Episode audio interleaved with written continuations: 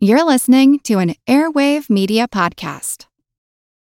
This episode is brought to you by Saks.com. At Saks.com, it's easy to find your new vibe. Dive into the Western trend with gold cowboy boots from Staud, or go full 90s throwback with platforms from Prada. You can shop for everything on your agenda, whether it's a breezy Zimmermann dress for a garden party or a bright Chloe blazer for brunch. Find inspiration for your new vibe every day at Saks.com. Do you find it hard to sleep at night? Then the Calm Cove podcast can help you sleep deeply all night long. Calm Cove has deeply relaxing meditation music and ambient sounds like ocean waves and crackling fires. All of our episodes are designed to help you relax and to fall asleep fast. Calm Cove is brought to you by the team behind Sleep Cove, the sleep podcast that consists of spoken word hypnosis, meditation, and stories. So if you want to listen to a beautiful soundscape tonight, search for Calm Cove on Apple Podcasts or Spotify and see how we're helping millions of people relax and go to sleep every night. feel like who art Ed? Try to spice it. Who? Mr. Wood art Ed me. Yeah. Either way, it, it's ambiguous. It works on so many levels. I know. That's off to a great start. Welcome to Who Arted, where we explore visual arts in an audio medium. I'm your host, Kyle Wood, and joining me today, I have Rebecca Potts Aguirre, the host of Teaching Artist Podcast, a, a fellow art teacher and an art maker, just doing all the things these days. Thank you for finding time to do this thing and join me on the podcast. Absolutely. Yeah. Thank you for having me. Um, I appreciate your willing to step in. I had a last minute cancellation and I I asked you because I have been listening to you for a while and I highly recommend the Teaching Artist podcast to anybody who's listening. I knew that you just seem like the nicest person to reach out and ask an imp- imposition of. um, and I appreciate that you're willing to join me to talk about KAWS today, who I know you, like I, kind of have mixed feelings and mixed reactions about. Yeah. Uh, yeah. So to get into into KAWS and his background, because just like on your podcast, I like to start with a little bit of context and the backstory. He was born November 4th, 1974, in Jersey City, New Jersey. And his his progression seems like very direct. Like I've I've read that as a child, he was kind of inspired by the graffiti around him and would draw on paper like his own renditions of the great graffiti he saw in the community. And hmm. his friends liked it. And I mean you know like I do just as that kid that's kind of that first bit of validation is your friends and classmates like it and want you them to mm-hmm. draw it for you and stuff like that or draw it for them. And so then he continued with that love of graffiti. 1990s, he adopted the name KAWS, which he just says he liked the way the letters looked together. I always find that weird when you say like your name has no deep meaning. Yeah. Very I mean- strange. well, it's it's the first point where I like take a time pause for a timeout in that biography because like KAWS just phonetically, I think there's a cause behind Tears. There's a purpose, you know? And mm-hmm. just knowing him, like I, I also see the association almost like Klaus or something, because I, I think he was a big mm-hmm. fan of Claes Oldenburg um, and other artists in the pop art movement and stuff like that, which looking at his work, no real shock there. Mm-hmm. But he adopted the the name KAWS, started doing tagging and other other graffiti. He goes to school, gets a BFA from the School of Visual Arts in New York, and he became a freelance animator. Um, I guess he worked with Jumbo Pictures and he did some animation, like painting backgrounds and stuff for Disney, like 101 Dalmatians and uh, Doug, which was one of my favorite cartoons as a child. And I guess Daria also, which is again tracking with my backstory and my love of cartoons and animation as a child. What I find really interesting about that, though, is like Doug and Daria at first glance seem like such different pieces tonally. Are you familiar with those cartoons? Yeah, yeah, I totally grew up then too. So grew up with those.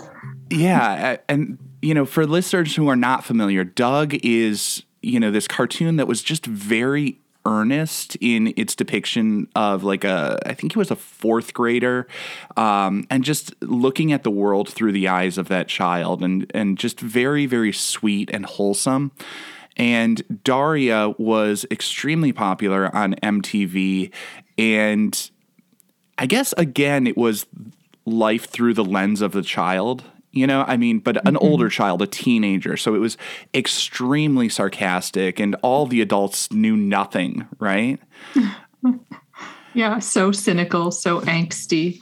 So cynical and so angst. Yeah. And and so much in a way that like as a teenager i remember looking at it and thinking like wow this is really insightful and and it's it's funny because it really captured that lens of a teenager's worldview where the show to me felt like it thought it was smarter than it was. You know what i mean? Mm-hmm.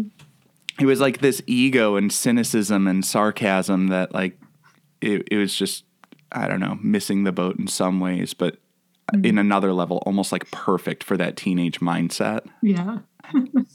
and so while he's doing that as his day job to pay the bills, he's also making graffiti at night and mostly what's often referred to as subvertisements. Um, you know, he's doing things that are a little bit subversive, but based on pop culture and the the um, sort of commercial stuff like uh, billboard ads and the ads on bus shelters and all, all those things you see all around. He's doing basically spoofs or parodies of those.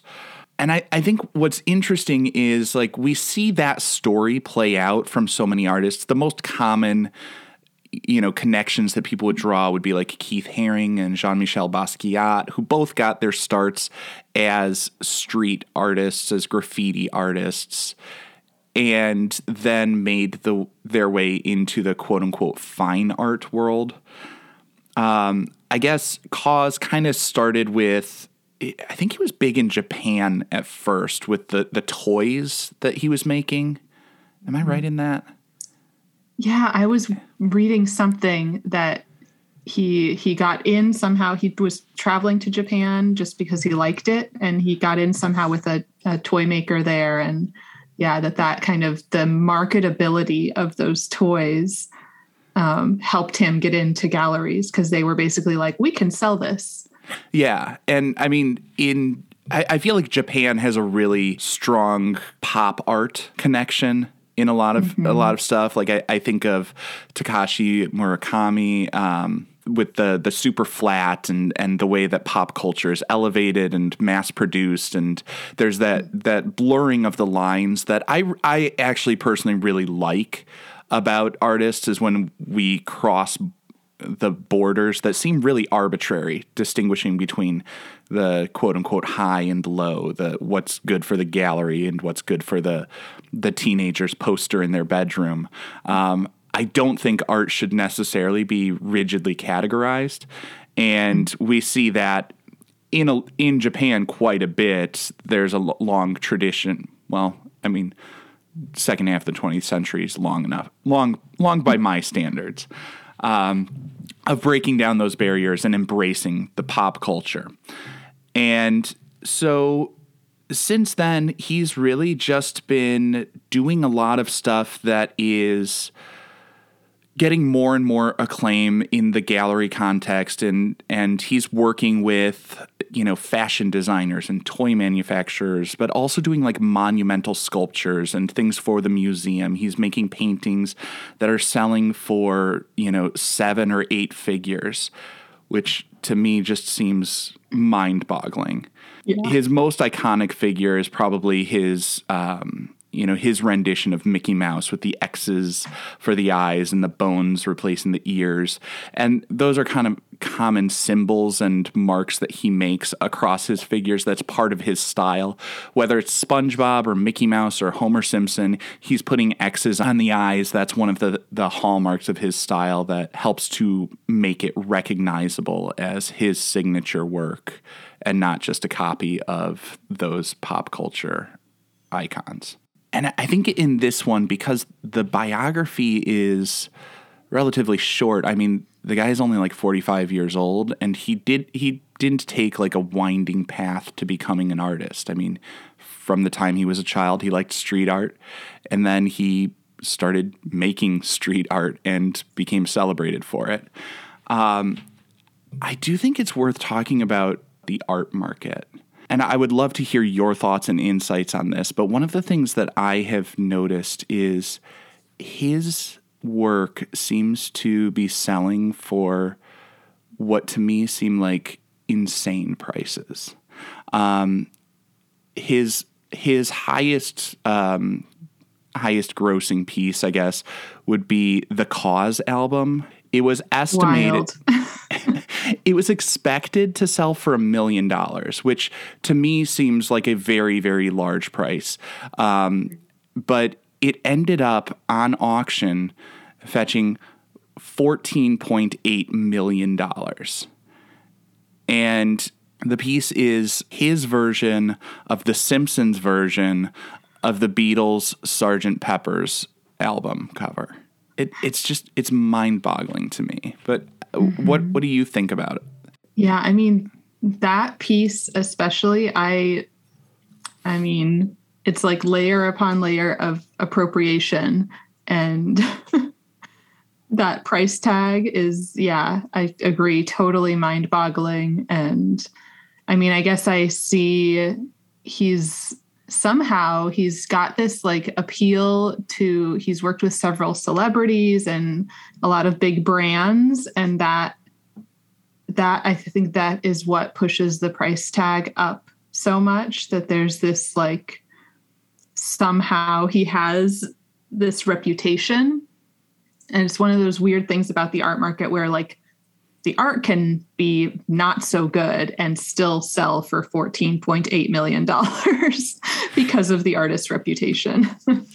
yeah, an artist's reputation is an interesting thing because, you know, in the art world, there's traditionally there were certain gatekeepers, you know, whether it was the curators in the museums and other things that like basically stamp it as okay. And that's why, mm-hmm. you know, Jackson Pollock stumbling around a, a, canvas on the floor of his barn and spilling paint on it. People will pay millions of dollars for it because people said, "Oh no, no, no, that's that's not you know an accidental spill. He purposefully spilled it on the canvas, and it was brilliant and groundbreaking." And in some ways, KAWS has had those stamps of validity, even though arguably he's doing something that is not quote unquote highbrow or sophisticated. He's basing it off of SpongeBob, or in this case, The Simpsons, who are referencing the Beatles. And yet he, you know, he has been recognized as good at what he does. And so people just don't question it. Um, one of the other odd things that I always find about like the contemporary art market is I always used to think that, you know, the old adage was when an artist dies, their work becomes much more valuable because now there's going to be no new stuff that's produced. But the art market has become very much a vehicle for like just insanely wealthy people to park their money and then mm-hmm. to you know trade amongst themselves and um, it it almost becomes like this weird commodity that is used as an investment vehicle mm-hmm. and because of that and KAWS himself has said he finds this a little bit ridiculous that like his he doesn't think his worth his work is worth that much. Um, so I agree with him on that. Um, because I don't I don't think any painting on canvas is worth fifteen million dollars. Like just I, I, I don't see it. Like I, I think it's I I appreciate what he did in a lot of ways. But what's interesting is in that mode with you know people using art as an investment tool um i guess there's a bias towards contemporary art and we're seeing contemporary art becoming much more valuable because of the fact that you can't really forge it as easily. And you might think like well it seems pretty easy to forge a cartoon drawing um, and arguably it is, except for the fact that the artist who created it is living and able to say, no, I didn't make that copy of The Simpsons. I made this copy of The Simpsons. Mm-hmm. And, you know, it's easier to track the the ownership and everything like that. So like I, I think of the another just insanely overpriced artwork. Do you remember Salvator Mundi? Mm-hmm.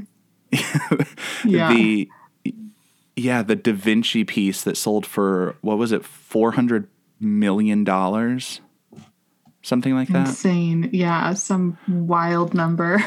yeah, it it set all sorts of records and made headlines. Um, maybe two years ago. And the reason that it made headlines was not just the price tag, but the fact that a lot of people say it wasn't actually painted by Da Vinci. And the fact that mm. that's called into question could make that one of the biggest financial blunders of all time because someone paid almost half a billion dollars for it and it may not be the real deal. Mm. And, eh, you know, like it or not, stuff that's more contemporary, even if the artist has passed away, mm-hmm. like a Basquiat or Keith Haring or someone like that because it's in the modern era, there's much better record keeping of all of that stuff, and it's much easier to authenticate it. But I, I do want to get more into the specific artwork and not just a cold, cynical look at the art market as it stands today. Because I think KAWS is doing some stuff that is interesting. And you said it's appropriation upon appropriation. And for listeners not familiar with the term, appropriation is what we talk about when we say like an artist is claiming something from the outside world and taking it as their own and using it as a symbol in their work. Um, often most often it's talked about in that negative context of cultural appropriation um, mm-hmm and I mean, I feel like I'm bullying the conversation. I don't want to be mansplaining to you. Um, but can you share with our listeners, like, what are we talking about when we talk about cultural appropriation? Because that's also a sensitive topic and a hot topic that we should mm-hmm. probably discuss a little bit.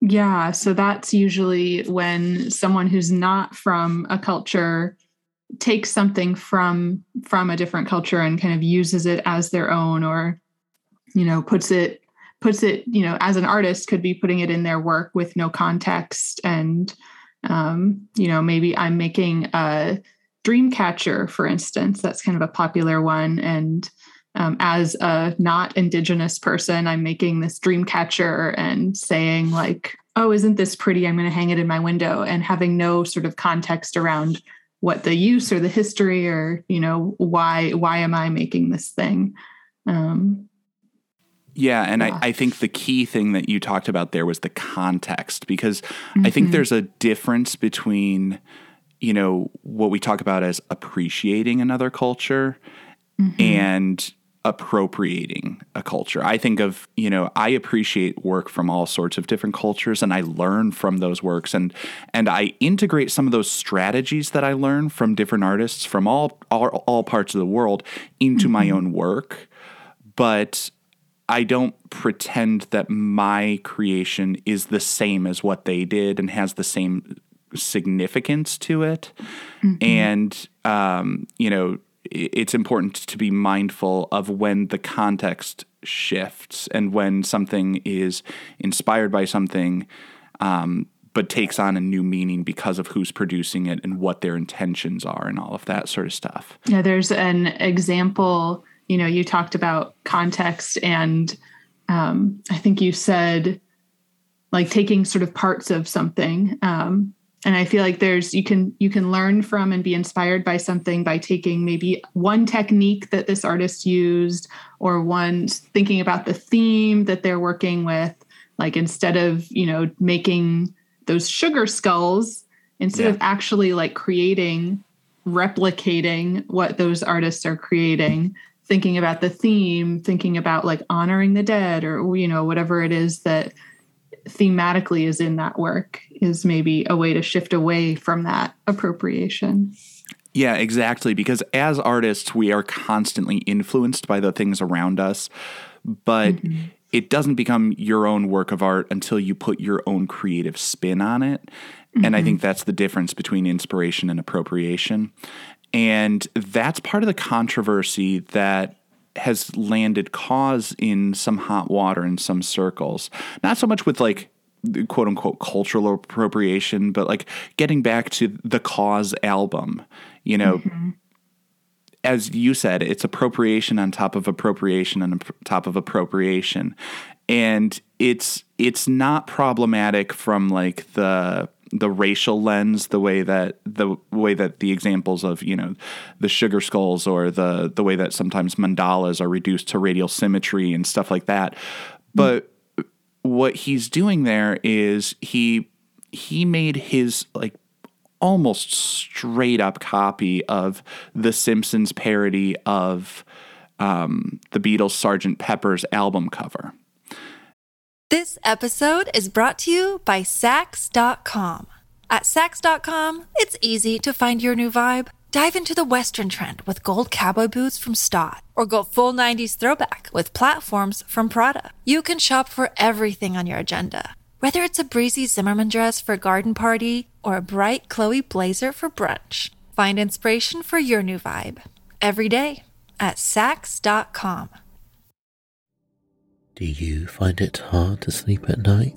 Then the Sleep Cove podcast can help you. Hi, I'm Christopher Tritton, the voice and clinical hypnotherapist behind Sleep Cove.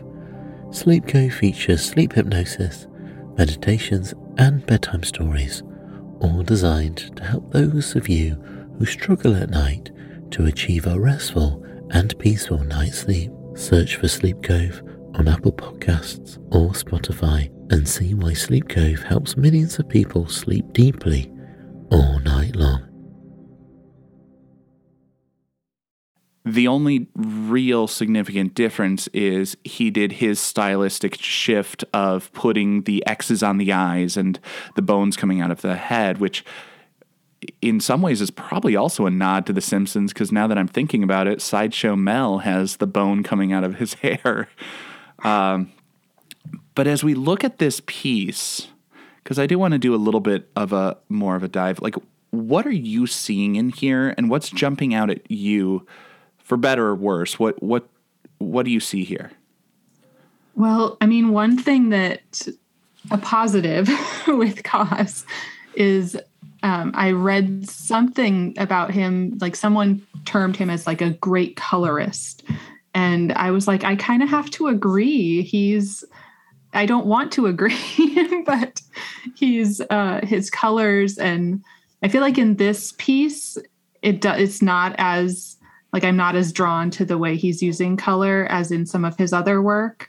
Um, and maybe that's partly because it's like almost a direct copy. Um, he's kind of using the colors that the Simpsons creators used. Um, but yeah, this there's there's that element of color, and then just like the flatness of of each sort of shape. Um, I mean, I feel like that goes back to his his background where he got his start in both graffiti and in like illustration, sort of like the backgrounds for for animation. Um, you see that stuff coming through, um, but I also feel like the the controversy, like I almost want to say he intentionally created this controversy, and that's a big part of why the price tag was so high.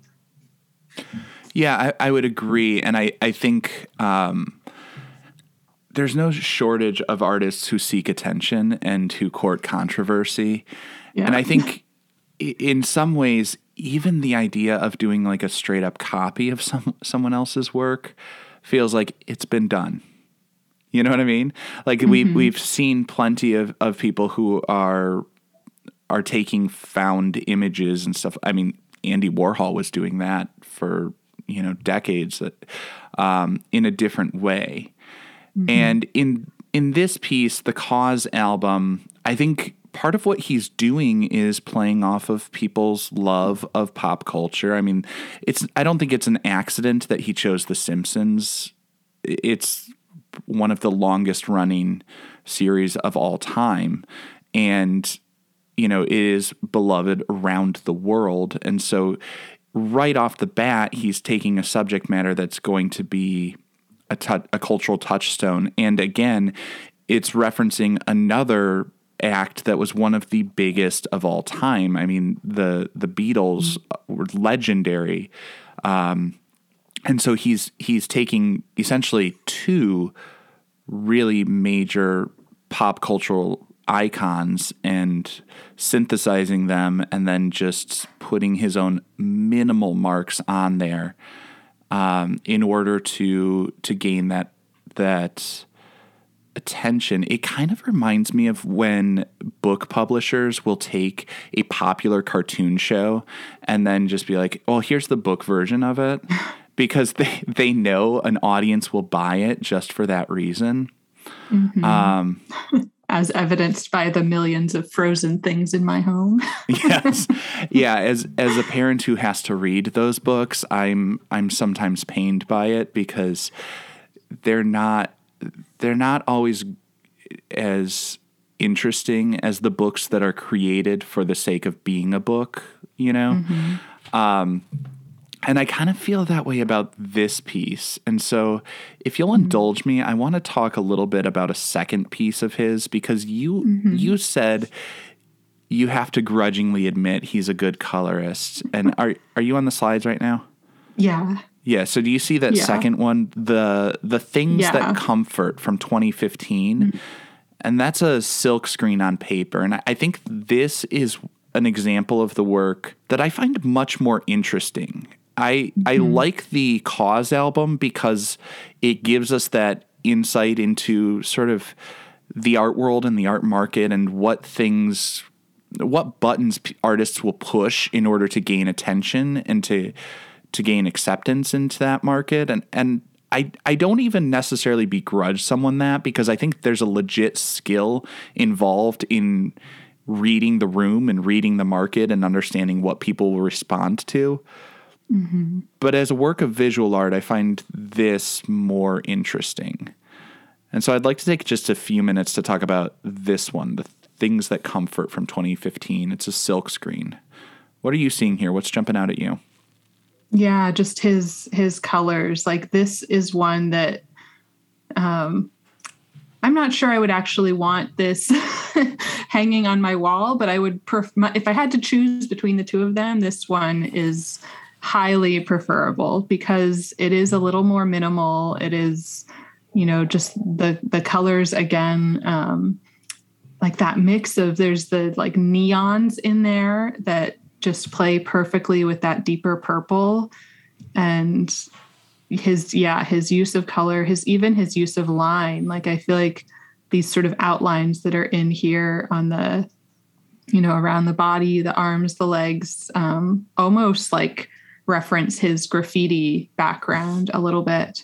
Um yeah this one's much more interesting to me. And it the the simpsons so the thinking of the KAWS album um there were i saw a bunch of paintings he did i think were much smaller that were like very minimal just taking like a piece of like the simpsons hair. So it would be like a, a flat background and like part of marge's hair and then part of like bart's hair. Um, and those also those were much more interesting to me. Just these very minimal like color studies almost. Um, i feel like this one that we're looking at now the things that comfort is somewhere in between there. Yeah, and I, I think what's what's interesting as you talk about those those smaller scale studies, I was reminded when I've looked at his body of work of those like close cropped things. It feels like a very modern approach, and when I say modern, I'm talking in the art history sense, meaning like a 100 years ago, um, because artists and art historians and critics use words in ways that make no sense to most people. when we talk about the modern art period, we're talking about like early to mid 20th century. And in mm-hmm. that time, part of the idea of abstract art was focusing in on small details and removing a lot of context. Like, I mean, that's what Georgia O'Keeffe was doing in a lot of her mm-hmm. work was taking those macro shots, blowing them up so that we see these tiny little things that are often unnoticed. And KAWS is doing that in a way that becomes a little bit more contemporary with the color scheme that he's using, the way he flattens things, the way he plays with the fluorescence, as you talked about. And I mm-hmm. think, I think that's one of the things that when I look at KAWS's work, part of the reason that I wanted to talk about two pieces is because I felt like I couldn't ignore the KAWS album that grabbed so much attention. But I also wanted to talk more about the stuff that that shows like he does more than just copy. And with mm-hmm. this one, I see a silhouette that, to me, recog- I recognize as like the Snoopy silhouette. But mm-hmm. within that silhouette, it's this abstraction that's completely different. The way the colors shift, as you talked about, the strong line work. It in some ways reminds me of like Romero Britto, another mm-hmm. contemporary artist who does things with pop culture, but also bringing in a cubist influence.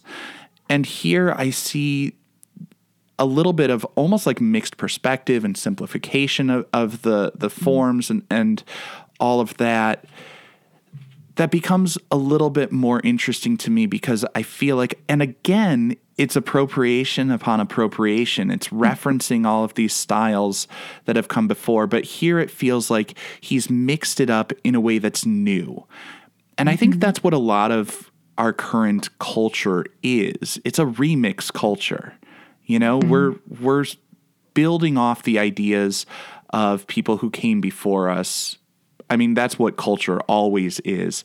But I think I think lately it's become almost amped up by the mass media and and all of that and the fact that it's really hard to imagine anything that hasn't been done before at this point. You know? And we're contemporary art is, you know, where we are now with art, there's there's not like one movement. Like we went Yeah. from art historically to from, you know, there's the impressionists and if you live in this time, you are an impressionist. And then there's, you know, whatever like movement that exists at the moment is the one big movement. And there might be one or two little like subverting movements. But now there's, I mean, I can't even name all the different sort of movements that are happening. There's so many things going on and so much like referencing what's come before. Yeah, and I, I think in some ways it's really interesting and, eh, and exciting that mm-hmm. now we're not limited to that sort of homogenizing effect of mm-hmm. cultural gatekeepers saying like this is what's in vogue right now this is what's in fashion because the internet is democratizing and i'm getting way too much into the art speak as i'm conjugating nouns. But um, i think people's different perspectives are being elevated and mm-hmm. they're accessible to everybody.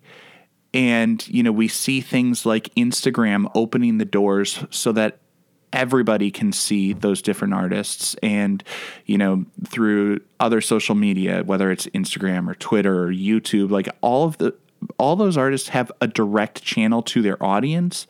And mm-hmm. sometimes the audience has a direct channel to them. KAWS is on Instagram and he is bringing his art to the masses and I think it is interesting that he is bringing these things together in a way that is deliberate that that works very well aesthetically. I mean, he shows some restraint with the way that he has the the clean white background like eh, with all of those colors he recognizes that it needs that that neutral the white space to create that mm. counterbalance to create that contrast to give the mm-hmm. eye a place to rest. You know what i mean? Mm-hmm.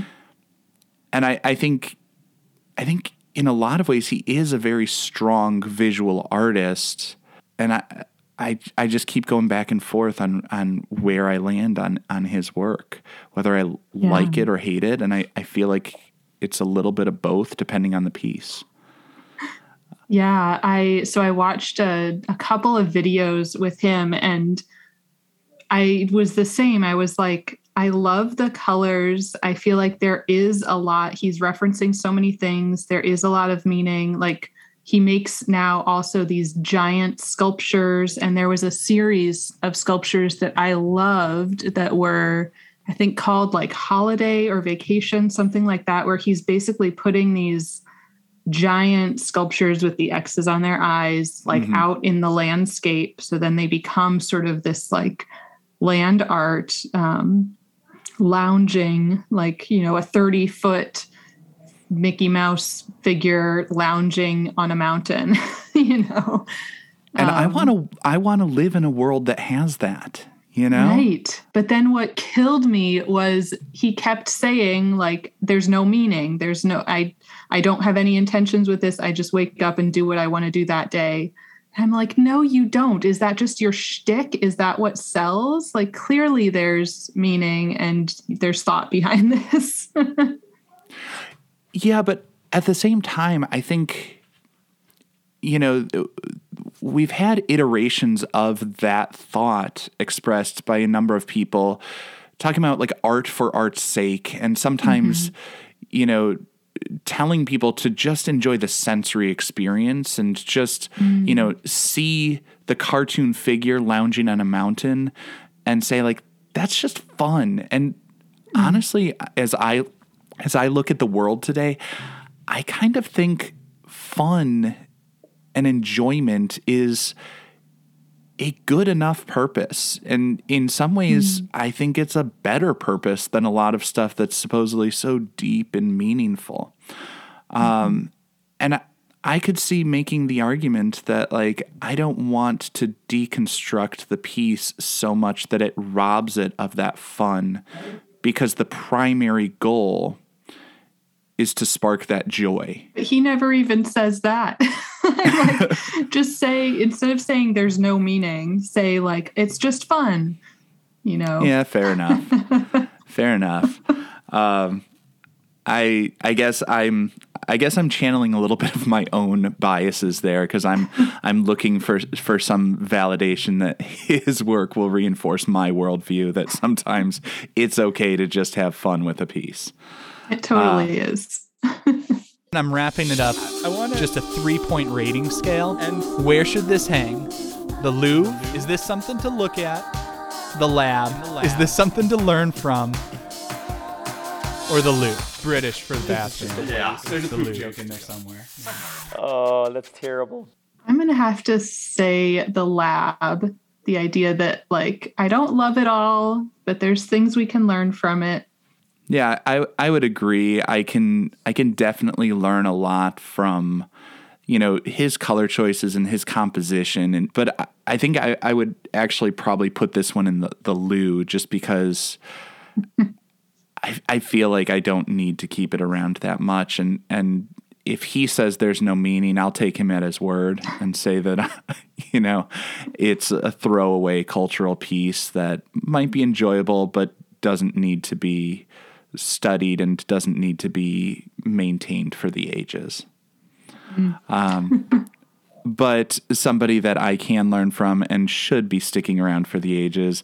I want to say thank you very much, Rebecca Potts Aguirre. Thank you very much for taking the time to join me uh, this morning. And I would encourage everybody, please listen to um, your podcast, Teaching Artist Podcast.